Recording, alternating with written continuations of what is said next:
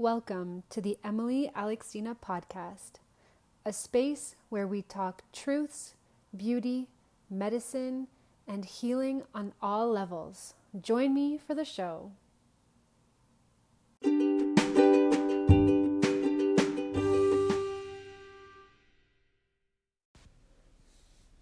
Hi everyone, Emily here, back again for another episode.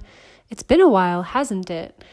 With the start of the school year in September, in these strange COVID times, I felt there was not much extra energy for podcasting, but it is something I absolutely love to do.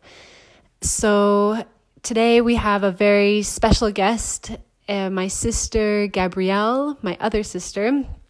If you're interested in hearing a talk with my youngest sister, Camille, where we talked about her experience through my severe depression episode five, five, six years ago.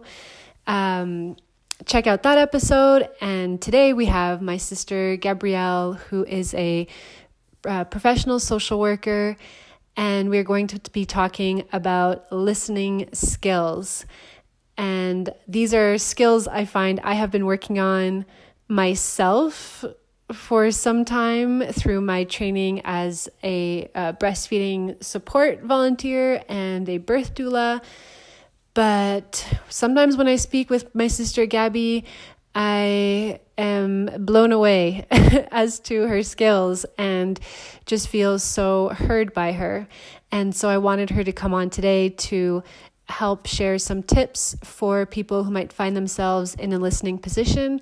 And even if you're someone uh, struggling with mental health issues, I think this will be very helpful to get a perspective on the listening conversation or healthy conversation skills around serious mental health issues and even send this episode over to someone before you want to uh, perhaps discuss some some things you're going through so I hope you enjoy the show. Please leave a comment or rate it on iTunes. That's very helpful.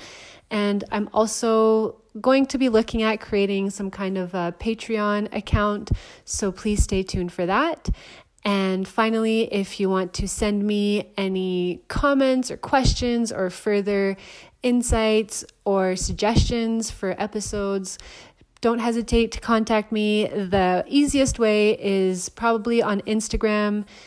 My handle is this raw mom life. You can check it in the descriptions of the episode. And without further ado, I send you over to our recording.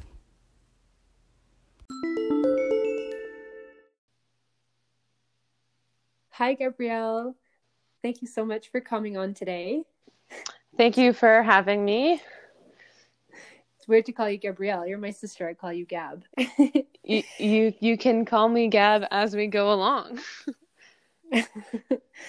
uh, so I'm so excited to have you on today to talk about um, most specifically good listening skills, and we're going to delve into a few details that could be really helpful for friends and family members helping each other out in uh, times of stress and right now these covid times it's pretty intense for a lot of people. So I'm really excited to get into this with you.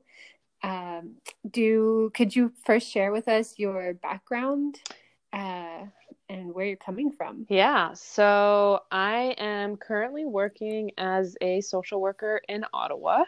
Um, I guess my education took me a little bit on a journey. I started in global development studies, which help uh, paint a broader picture of what happens uh, around the world and in communities.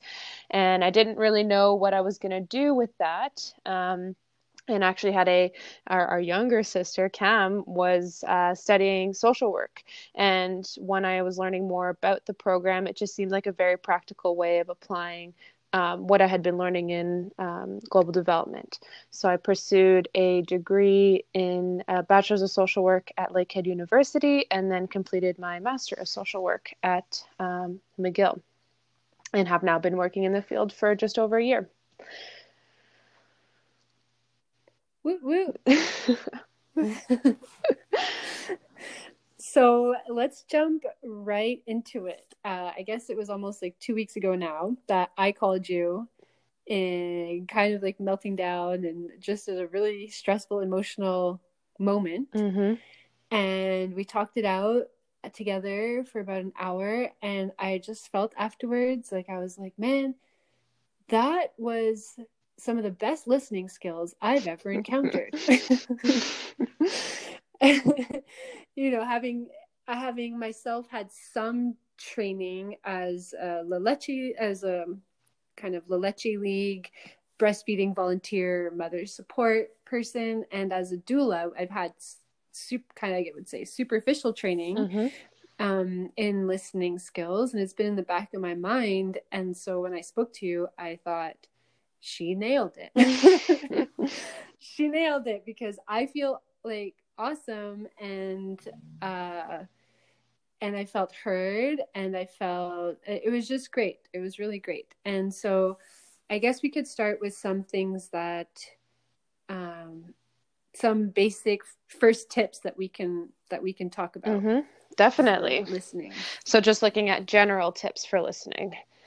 Mm-hmm. So I guess one of the most important things when it comes to listening is to actually listen and to focus on what the other person is saying. Uh, depending on what kind of situations we might find ourselves in, we might uh, start thinking about what we're going to say next and how we're going to respond or how we're going to deal with what the person is telling us. And that really takes us away from what they're actually saying. Um, so, the first most important tip, and it can sound obvious, but it's very easy to fall out of it, is to actually pay attention to what they're saying. Um, and something that we learn in school is is very simple, just repeating what is said back to you. Um, and when you do that, you actually focus on what the other person is saying instead of how you might sound or what you're going to say next. Um, hmm. So that's a, a very easy place to start. So, my first question when I hear that is but then how do you get ready to respond? If you're only in the listening and to ignore those or maybe I don't know what you do ignore those thoughts that come up or those questions. I'm the kind of person when I listen to anything there's a million questions usually that come into my mind. I'm always delving deeper wanting to ask more questions. Mm-hmm. so how do you do you still have thoughts that come up or do you have nothing and you're just blank fully listening taking it in and maybe it's a slower process of coming up with a a response or what you're going to say back? I think it's it's a bit of both. Um, i definitely have thoughts come up. We all will have thoughts that come up uh, so, whether I'm talking to a family member, a spouse, um, a patient, or a client, um, you have all kinds of thoughts come up, sometimes relating it back to an experience that you may have had, uh, sometimes wanting to ask a follow up question, sometimes wanting to clarify something. Um, and it's not that those won't come up, they, they definitely will. And when they do, it's almost like trying to put it in your back pocket, you know, and you might forget it. Um, and I'll I'll often find myself in a situation where I'll I'll be talking to a patient and I'll say, you know, I've lost my train of thought. Um, but that tends to be an important p- moment between the two of us um, because it shows a very human side. Um, and so just me offering up my vulnerability in my listening. So, you know, I I really appreciate what you shared. Um, and I had this thought, but I've since lost it. Where do we go from here? And so I think making space for some of that awkwardness that can come along when you do intentionally listen to someone. Um, and similar to what you had said, is that the process will be slower. Um, so we don't necessarily need to rush through the conversation there is room for silence, and mm-hmm. silence is actually something that is very powerful. Uh, whether you're having just a conversation with a loved one or friend, um, or even in a professional setting, silence really allows um, space for the person to think, for you to think, and decide uh, what might be discussed next. that was the silence. yeah, there you go. Practicing it. Uh, that's that's amazing. I could already see how if I if there was one takeaway would be to allow for the silence and the space.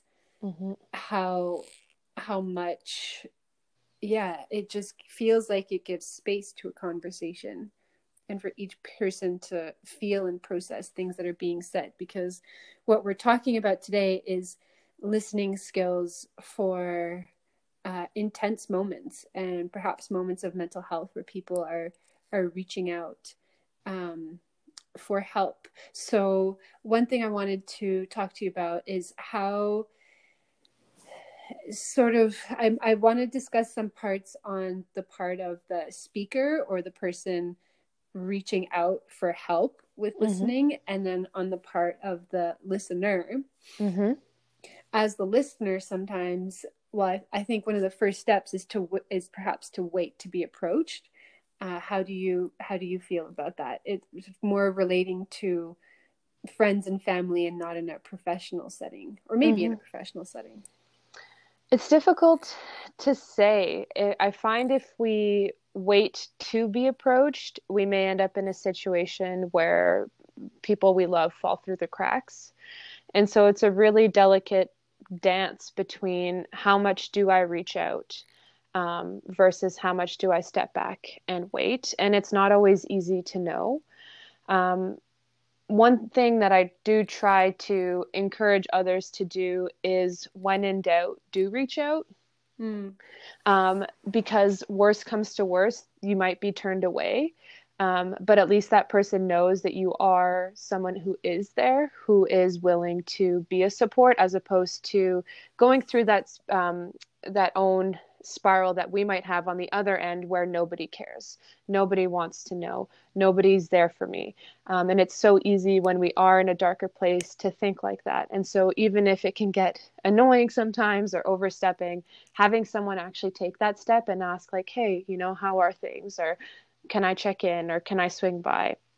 makes you feel like you're not alone and that if you do feel ready to open up that there is somebody who is there for you yeah that's that's fantastic because having been in those dark places you can definitely feel when people are dilly dallying around the subject. Mm-hmm. like you both know what's going on, but that person isn't ready to take on um, the story, perhaps, or to hear it. And so, you know, they have their own things that they make them unable to listen, perhaps. Definitely. And that's an important thing to remind ourselves too is what are our own boundaries in listening or offering support to somebody. Um, and that'll change given on a day to day basis based on what's going on in our lives. We may not be able to take everything on. Um, so, trying to decide when you do reach out, what is it that I am willing to do or able to offer in this moment? And mm. that can be different based on, you know, your own stress levels, your own, uh, how full your own plate might be. Yeah.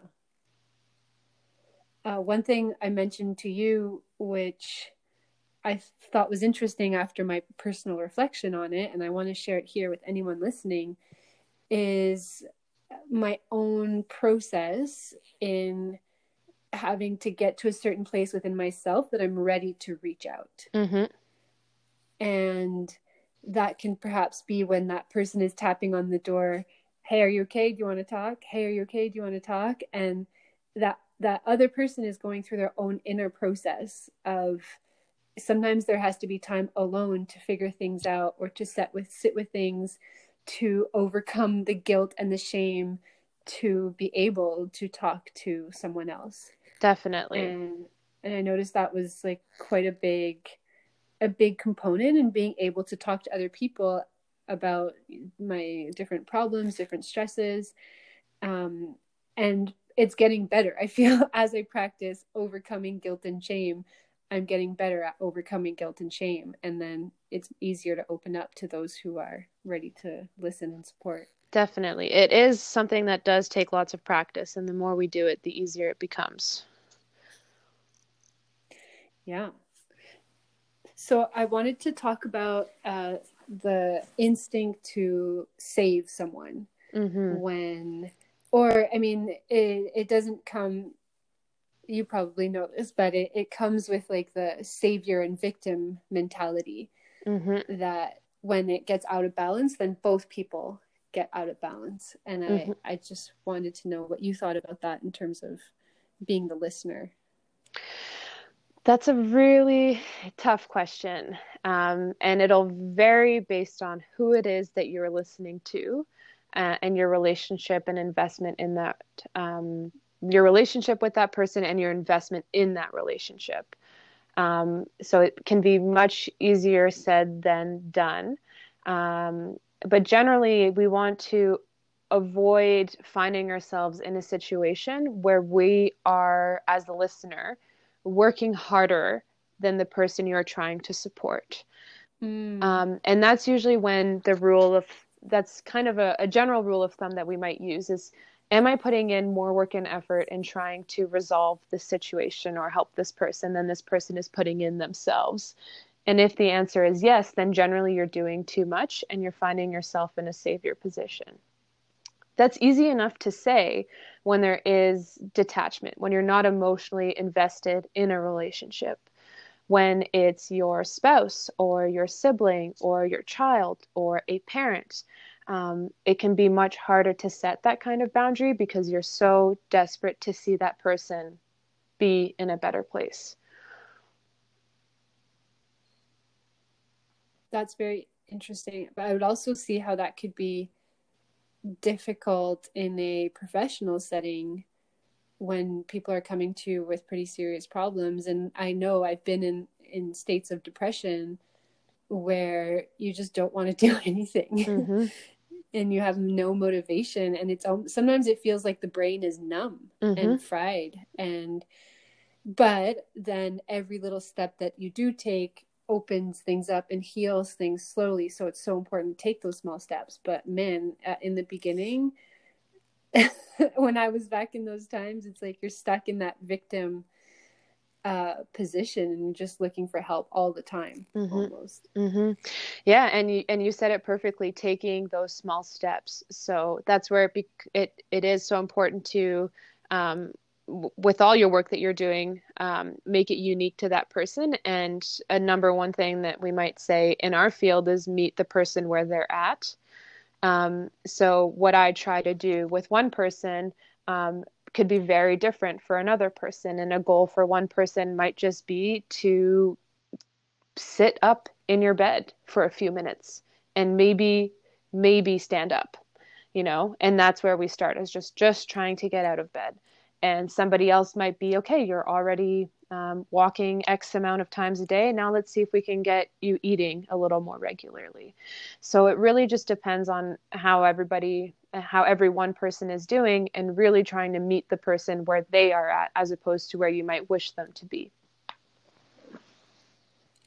Wow, even just hearing that puts things into perspective. And I've been in those places where getting out of bed is seems impossible Mhm. for for days and weeks. And yeah, we can judge ourselves so hard about the step that we have to take about how small it is or compared to what we think other people are doing, but focusing on our present reality is so important. And that's such a big thing. And not only comparing ourselves to others, but comparing ourselves to our past self. So, you know, Mm. why is it so hard for me to brush my teeth right now, or get out of bed, or get dressed, or shower, um, or take care of all these responsibilities when I used to do this no problem two weeks ago, or three months ago, or two years ago?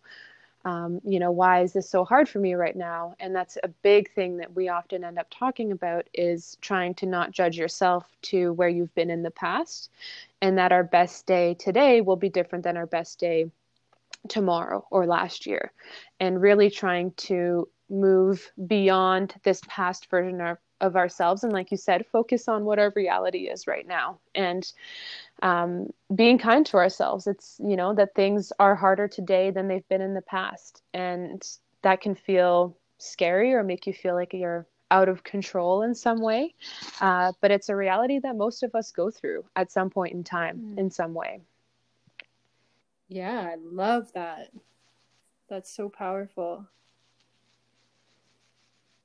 uh, I had a thought mm-hmm. and I lost it. oh man, but it was a good one. I felt anyway. that happens sometimes when you're listening. oh yeah, one thing I loved that you said when we were talking was, "What do you want to do about this?" Mm-hmm. And I guess it goes back to putting the work on that person going through their issues. Um, but I felt that was so comforting because it it put it back on me to think about what what's really important for me and what do I really want and it's not going to be the same as for you mm-hmm. or as for anyone mm-hmm. else mm-hmm. and to realign people back with their personal values with their per with what is guiding them what feels aligned for them was huge. Mm-hmm. and so i wanted to point that out for anyone who might be in a listening place was is to yeah to uh, we have to take ourselves out of the picture and and focus on what that person really wants and what they feel is best for them. Yep and that's where it gets really hard when we are more emotionally invested um, in a mm-hmm. relationship mm-hmm. because what I want and what you want might be two different things. Um, and if I'm not able to step outside of that, that's a very hard question to ask.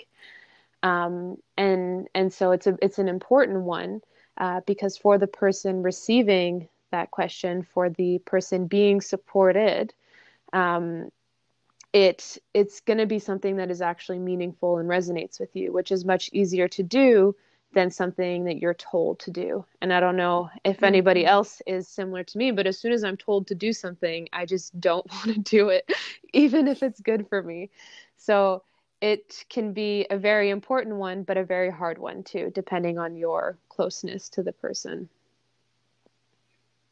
I'm sure because depending on the situation, it could be.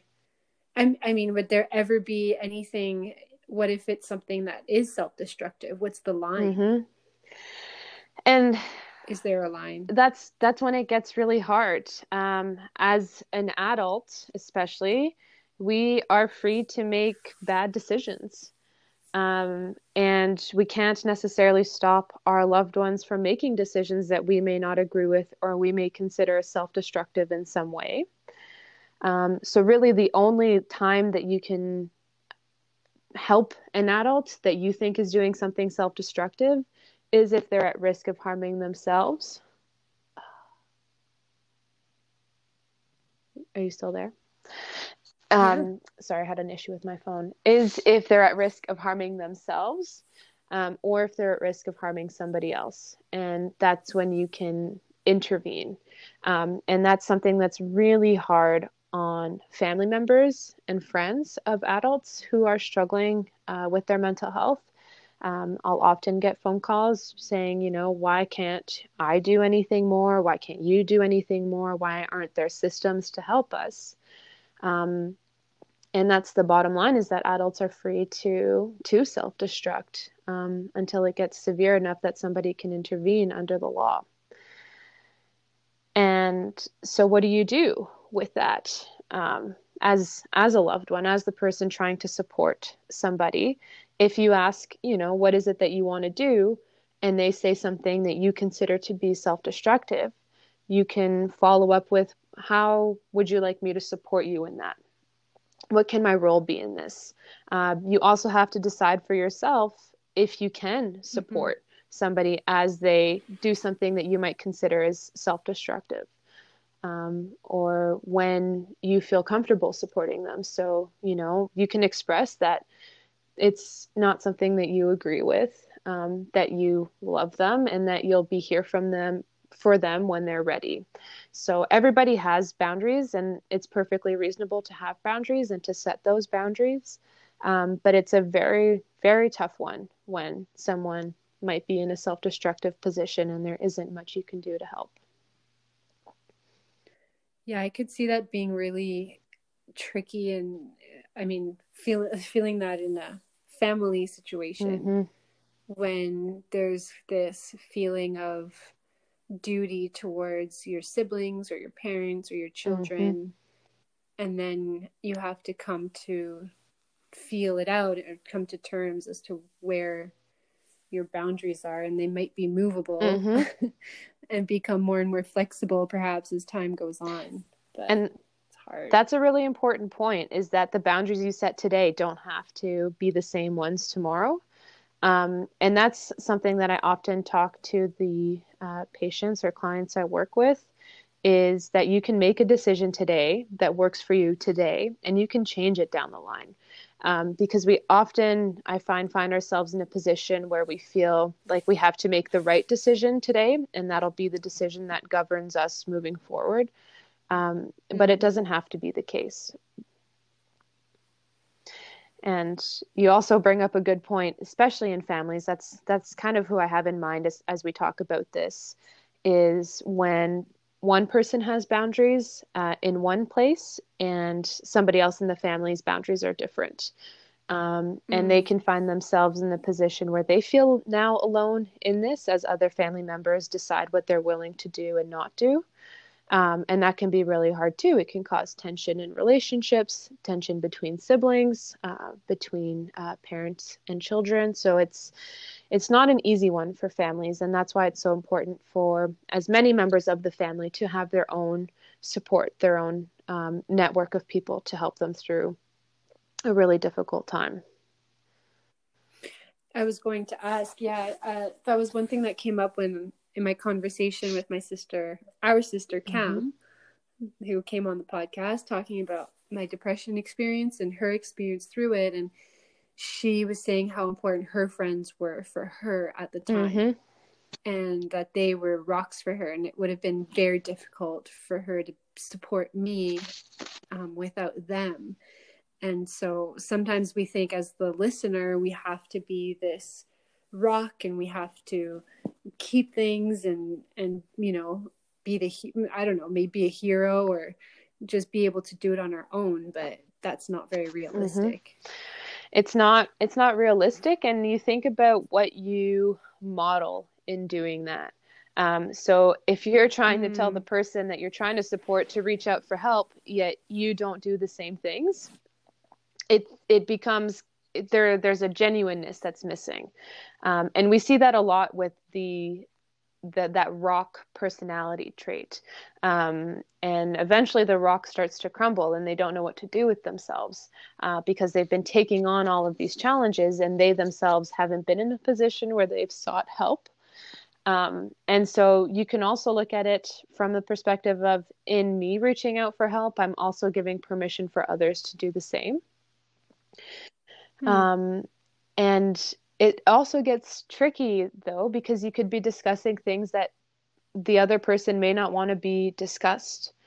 Um, and that was one thought I yeah. had. Yeah. and it, that's a really, again, all the, all of these issues, they're not, um, they're, they're not black and white. There are many, many gray zones and you can understand from the person who's being supported that they don't want the whole world knowing their business at the same time, we know how important it is for the supporter to have their own support system. And that just naturally involves some information going out, even if it's just a general, my sibling is going through a hard time. Mm-hmm. And so it's it's really tough and it challenges um, something that you talked about in the beginning, which is the shame that we often feel when we're going through something difficult that it needs to remain a secret and shouldn't be talked about, or at least not by somebody else. And we forget sometimes when we're the one who is going through something difficult that what we're going through does affect those around us and becomes something difficult that they end up going through too. Mm-hmm. Um, and it becomes part of their story. And so, even though you may have been the trigger in this particular situation, um, it doesn't end with you. And that is so hard. And you hear that from people who are the ones who are at the root of the initial uh, challenge that someone might be going through, is that they're talking about this, you know, and how does that make me feel? And that might make, make me feel more anxious or more alone or less likely to reach out. And so it's, it's a really tough one to navigate. It's a conversation that I have quite a lot in my work. Um, and what we try and do is to take it less personally, in a sense, even though it is very personal in so many ways. Right. What I'm, what I feel it's, is happening is almost when you're in that place, in that darkness of whatever's happening, and you reach out for help, perhaps almost most often in, in a victim kind of place or from a victim place.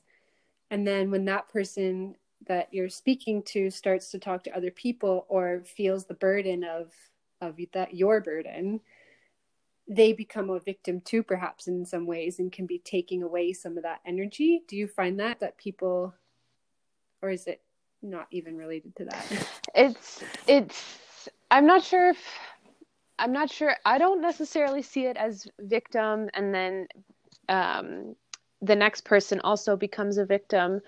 But you can definitely see how one is impacted right? And we impact those around us in in many ways positive neutrally sometimes negatively.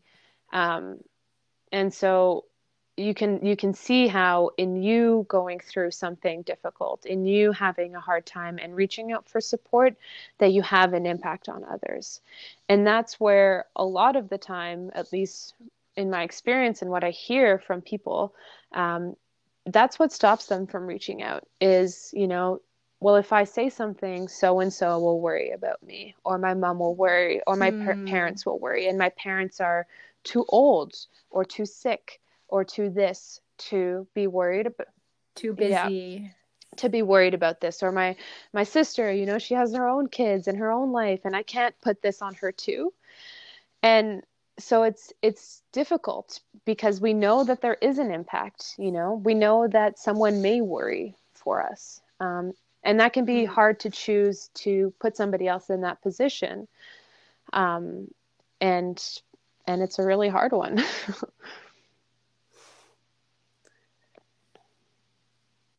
do you find most of the time when people do reach out and they think that it will be too much for the other person does it usually work out? Um i think in the in most cases it it does. And the reason it does is because it's a ripple effect. So yes you might be transferring some of your pain onto somebody else um, or at least some of the difficult parts of what you're going through onto somebody else um, and that person will hopefully do the same too uh, lean on a spouse mm. or somebody else and the weight of what that initial person is going through eventually gets spread out um, between families between friendships between communities and it becomes less of a burden and we know that when especially with with mental health or uh, experiences that we have that we might be ashamed or embarrassed about we know that the antidote to uh, the emotion, shame, is to open up.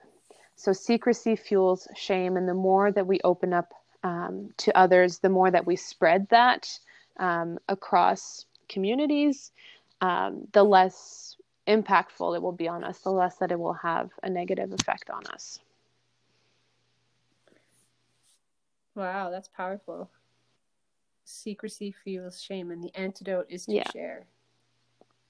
That's um. I think Brene Brown said that. wow. we'll have to find the the like Instagram image of that quote. Yeah.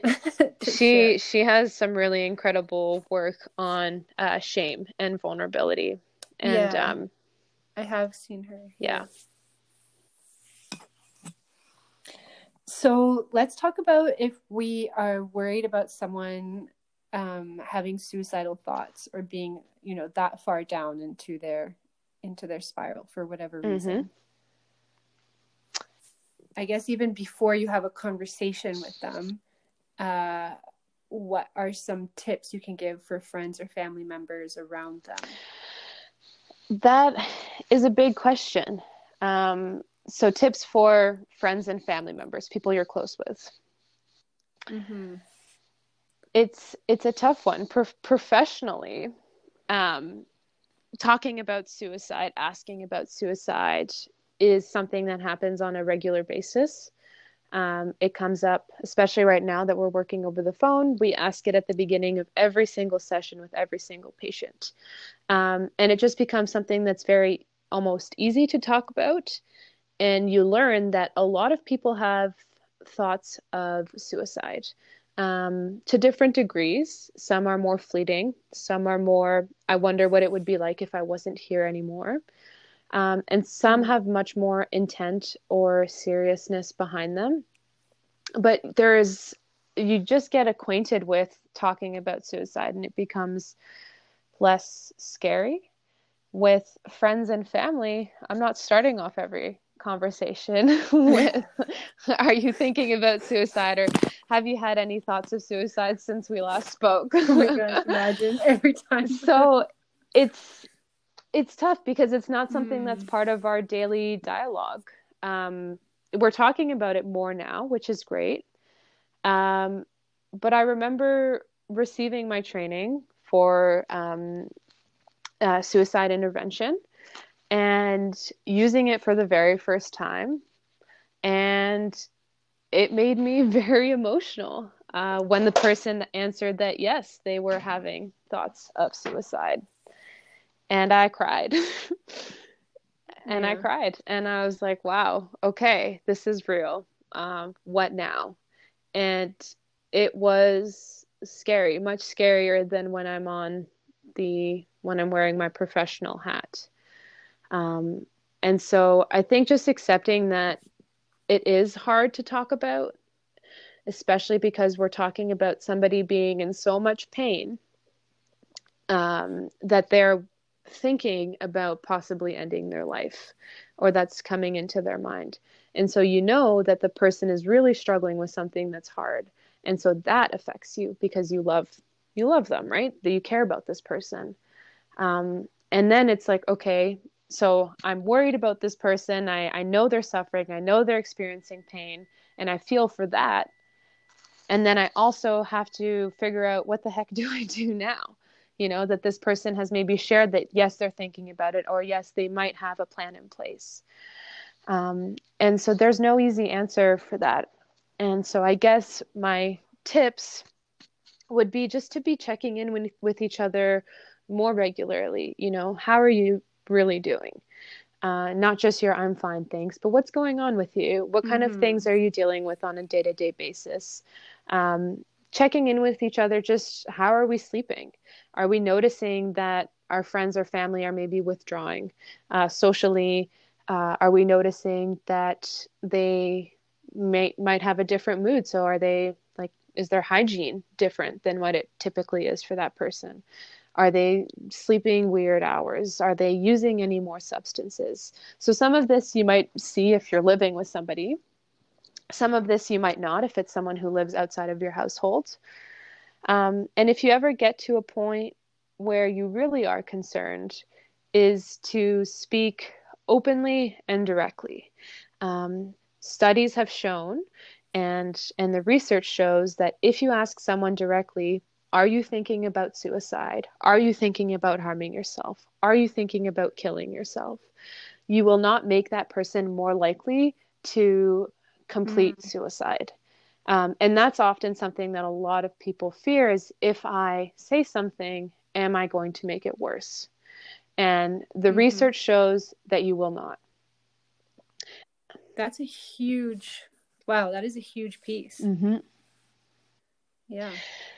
And so, what happens when you address it openly and directly is you let that person know that that they can talk to you about it that you are right. somebody that they can actually open up with, that you are ready to go there with them, um, as opposed to being unable to. Um, it lets them know that they're not alone, you know, and that you have this concern. And it also starts working against the stigma um, around suicide, around mental health. And so, we, like I said before, we've made such great strides but it's still not something that's that's a common part of our conversation and i'm not saying that it should be something that we talk about every single day, but it's still something that might be considered taboo. Um, or you might mm-hmm. see an obituary in the paper where they don't talk about, they don't name it suicide when it's suicide. Um, mm-hmm. So there's a lot of shame that families carry around suicide, that that friends carry with suicide, um, and so in you asking that question openly, you also start to break some of that down.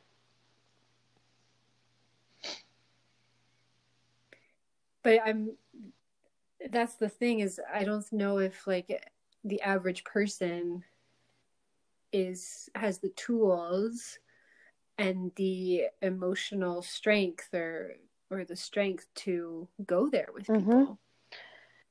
with their close ones this is why i want to talk about this today because it can maybe give people tools for that but uh yeah that's just it's the we think we talk about it more mental health is talked about more but i find i don't see enough of this give ta- this kind of talk as to actual tips, actual things that we can actually say to each mm-hmm. other to help. It seems that it's getting out there, but it's still very superficial. It's it's billboards, it's Facebook posts or whatever, but I don't know what's actually happening, you know, amongst friends and family members and people I don't think still yet have the tools to really go there when it's important. Definitely. Um and and I completely agree with you. The way that we talk about mental health right now, it's great, but it's still general. It's still vague. Um, and so, how do we talk about it more directly? Is a really great question to ask. One thing that I would say, and I hear this a lot from some of the people that I work with, um, is I don't know what to say. I'm not a mental health professional. I don't know what to say. Mm-hmm. I'm not an expert in this. I don't have the tools. I don't know how to talk about this. And I think that's something that's really important is to relieve ourselves of the pressure to respond perfectly in these moments. There is no perfect response. You might cry, and that's okay. You might um, be out of breath, you know, and just need to catch yourself and gather your thoughts for a moment. And so it's not about saying the right thing. It's not about doing something. It's about being present in the moment with that person. If you need to sit in silence, you sit in silence. If you're face to face, even just holding a hand, a hand on the knee, a hug if you're comfortable with that, letting them know I'm here with you right now. And I may not know what the next steps are. I may not know how to get through this, but I'm here with you right now. And from there, the two of you can work together to figure out how do we keep you safe in this. Um, so, is it spending the night with a friend? Is it calling 911? Is it calling a crisis line? Um, there are, if the listeners are in uh, Canada, every single region has access to a, a crisis or distress line. Um, and so that's something that you can always reach out to. Um, and good to know before you find yourself in a position where you need it. So, just like we know our phone numbers for 911, trying to get a sense of uh, what are the numbers for a crisis or a distressing moment and who can you reach out to. And if you contact a crisis line or a distress line, um, and you say, you know, I'm here with this person who just disclosed to me that they are having thoughts of suicide, they'll walk you through it.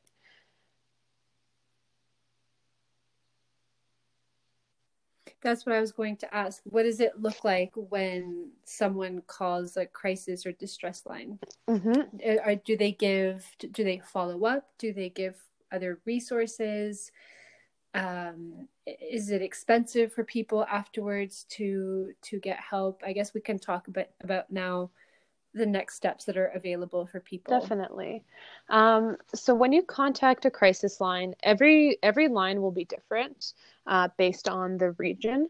Um, and also important to know too that you can actually access most crisis lines um, by the internet so by chat if you're more comfortable with that or if it's oh, not wow. okay. um, safe enough for you to speak to somebody over the phone, like if you need to be quiet for some reason, um, mm-hmm. you can access a lot of uh, uh, crisis lines over chat um, on their websites.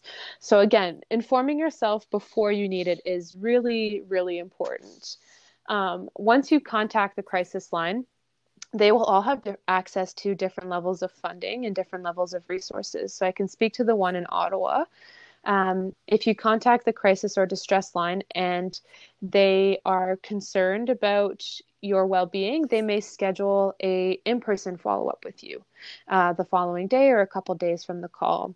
Um, in Ottawa, they will also provide other resources that you can reach out to.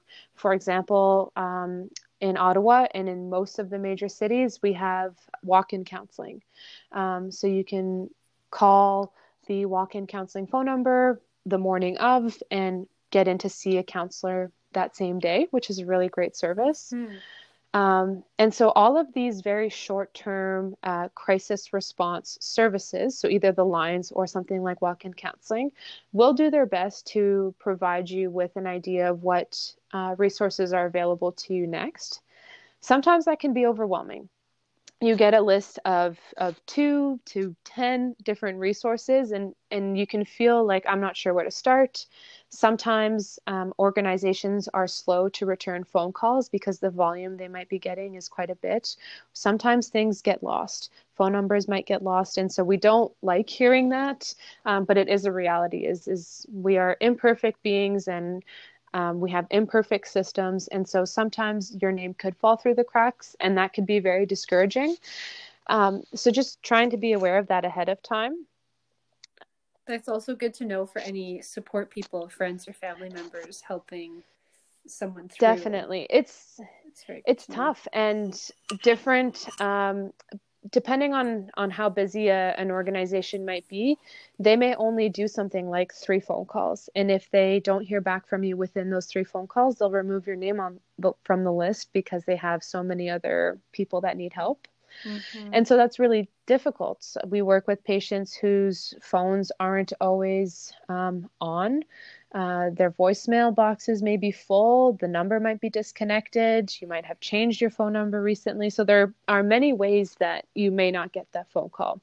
So, if you're in doubt, uh, you can take that step to reach out, and that can be really hard to do when you're not in a good place um, mentally. And so, as a support person, knowing that ahead of time, you can encourage them to make that call or you can make that call together. Mm-hmm. Um, and so once you have this crisis line, they may or may not give you resources depending on what they're equipped with. Um, and from there, it's about what kind of help do you want moving forward? Are you looking for something that's more long term? Um, are you looking for something for anything that might be able to help you get get you through this moment? And so then it moves into what do you have access to? Do you have access to uh, private insurance that covers mental health services? If so, how much? I see plans with coverage for something like $300 to upwards of $1,000. That will really change what you're actually able to access. So $300 will probably get you two sessions covered. Mm. Um, so that's not that's not that many. Um, also looking at the time of the year. So some insurance plans um, restart with a new calendar year. So we're in October right now if I had access to $500, say, I could get five sessions from October to December 31st and then get another five in the new year. So that could time me over for some time. Mm-hmm. Um, so, this is a lot of questions to start asking yourself. If you don't have private insurance, do you or your family, uh, depending on what your situation is, have the financial means to afford a private service? A lot of the times it's expensive. Um, and for some people, they might be able to afford that. For others, they're not. Um, and some are just on the line. And so you have to make that decision. Is it worth me setting aside $150 every couple of weeks to improve my mental health? Um, so that's a really important question to ask yourself. When you don't have coverage and um, you're not able to set that that money aside. Um, so you're you're limited financially in terms of what you can afford privately. Then you turn into low cost uh, or free resources. Um, that can be really hard to figure out. There are, I'm in Ottawa and I'm still learning what's available for people. Mm. Um, so, and it can be very overwhelming. There are so many lists. Um, some places will have uh, names that could be that could turn people away. For example, uh, we have a couple services. We have uh, Jewish family services and Catholic family services. Uh, people might hear those names and think, oh, these are religious based institutions. I'm not welcome at Jewish family services, or I'm not Catholic, therefore I cannot go to Catholic family services. A lot of these services are non denominational now. And so it just takes a little bit more digging. Um, hmm a good place to start a lot of the time is just your local community health center. Um, or if your uh, if your city or town is equipped with an information line like a 311 or 211, you can try that as well. Um, and if you have access to the internet, running a Google search, it may not get you to the right place, but usually will get you on the phone with somebody who can then direct you to a better service. Right. Yeah it's a it can be a big world to navigate and for people who don't have much energy to even take those steps that could be super hard. It's it is a hundred percent um if you have a family doctor you can ask them um sometimes they're so I work in a in a health team, a family health team, which means that the doctors in my clinic are connected to a team of health professionals, so dietitians, nurse practitioners, nurses, uh, social workers, psychologists. Um, and so, if you're lucky enough to be part of a, a, family health team, then your doctor can just easily make a referral to those programs and you can access those services for free. Um, community health centers, a lot of them have counseling programs too. They tend to be short term, um, but they tend to be free, which can be just enough to get you in and face to face with somebody and then figure out what the next best step to take is. Right.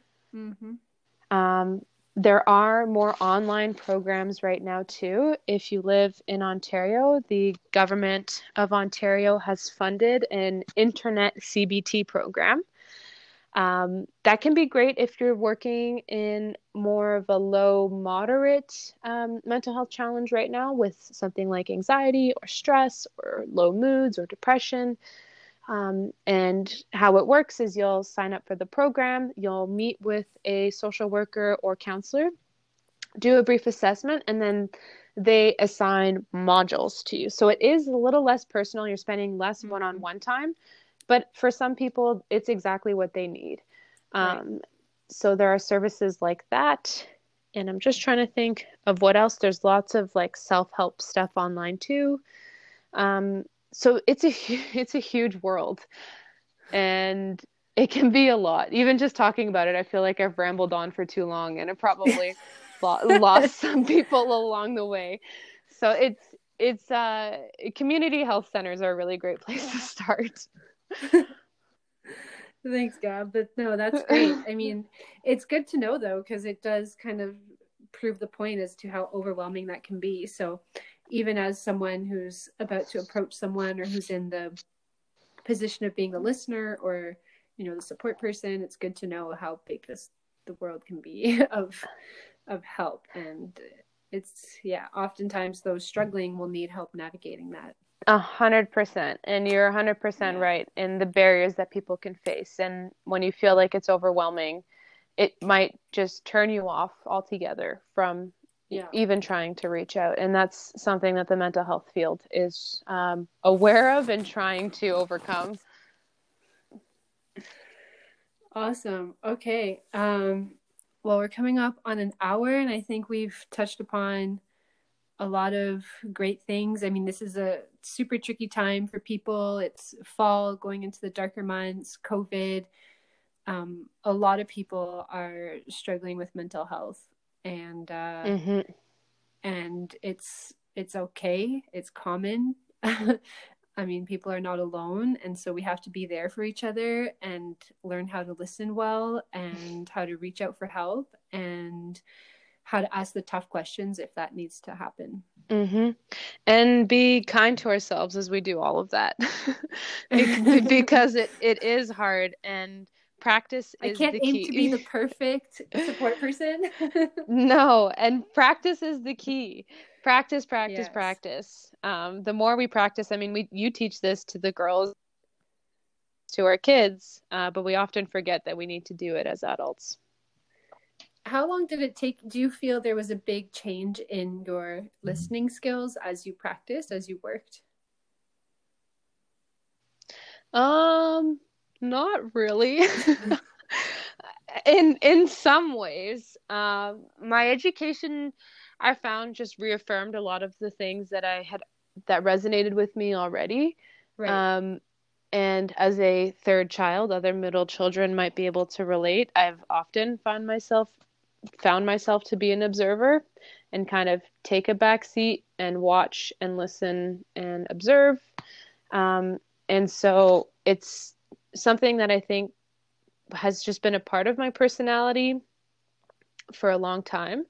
And my education training has taught me how to fine tune it in a way that's going to be more effective for other people. Hmm. I would say that's very true. Yeah. I always thought I was a, I was I always thought I was a good listener until I realized I wasn't. I mean, I think I, I am in general, but I definitely am like I get really excited, I get really like questiony and just my experience with you on the other side was like, wow, this is how we can feel when the other person gives space and time. so. And uh, like that's that's okay too. I mean, this is where a, lot of what we've talked about today is not black and white. These are not hard and fast rules. Um, there will be situations where you are sharing your excitement and you're cutting each other off, and and that's that's part of social interaction too. So that listening, that that very intentional listening, um, is very effective, but it's not going to be our conversations 100% of the time. And you've seen that, Em. Like we have conversations where the depth of listening is not the same as when, okay, I really need you to listen right now. Right. I like that. That's a good point. so there you have it. We've learned a lot of wonderful things from Gabby about attentive listening, so I hope you can put this into practice. Let me know how that goes. I would love to hear from you.